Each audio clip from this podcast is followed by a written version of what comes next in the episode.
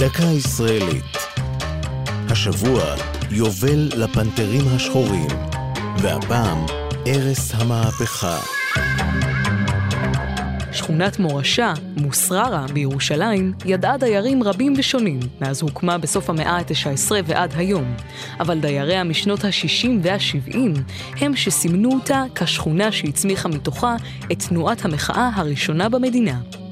בטרם הייתה לשכונת עוני צפופה, היא הוקמה בידי ערבים עמידים מירושלים העתיקה, שביקשו לגור מחוץ לחומות ובנו שכונה בשם מוצררה, שפירושה בערבית חיננית.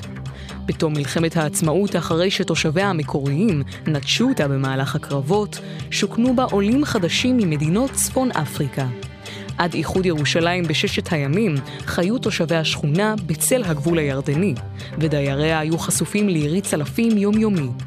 הבתים ההרוסים מהמלחמה וההזנחה הכללית הפכו את מוסררה לשכונת מצוקה, ובה אחוזי אבטלה גבוהים.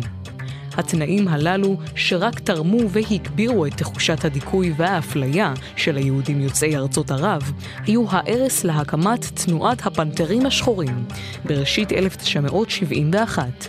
צ'רלי ביטון, סעדיה מרציאנו, כוכבי שמש ואחרים, כולם ילידי השכונה, הצליחו להוציא את המאבק ממוסררה ומירושלים לרחבי הארץ. מאז שינתה מוסררה את צביונה, אבל עדיין אפשר לצעוד בה בסמטת הם לא נחמדים, ולעבור ברחובות שעיברו והולידו מהפכה חברתית. זו הייתה דקה ישראלית על הפנתרים השחורים וערש המהפכה. כתב דניאל סלומון, ייעוץ הפרופסור יהודה שנהב, הגישה עמלי חביב פרגון.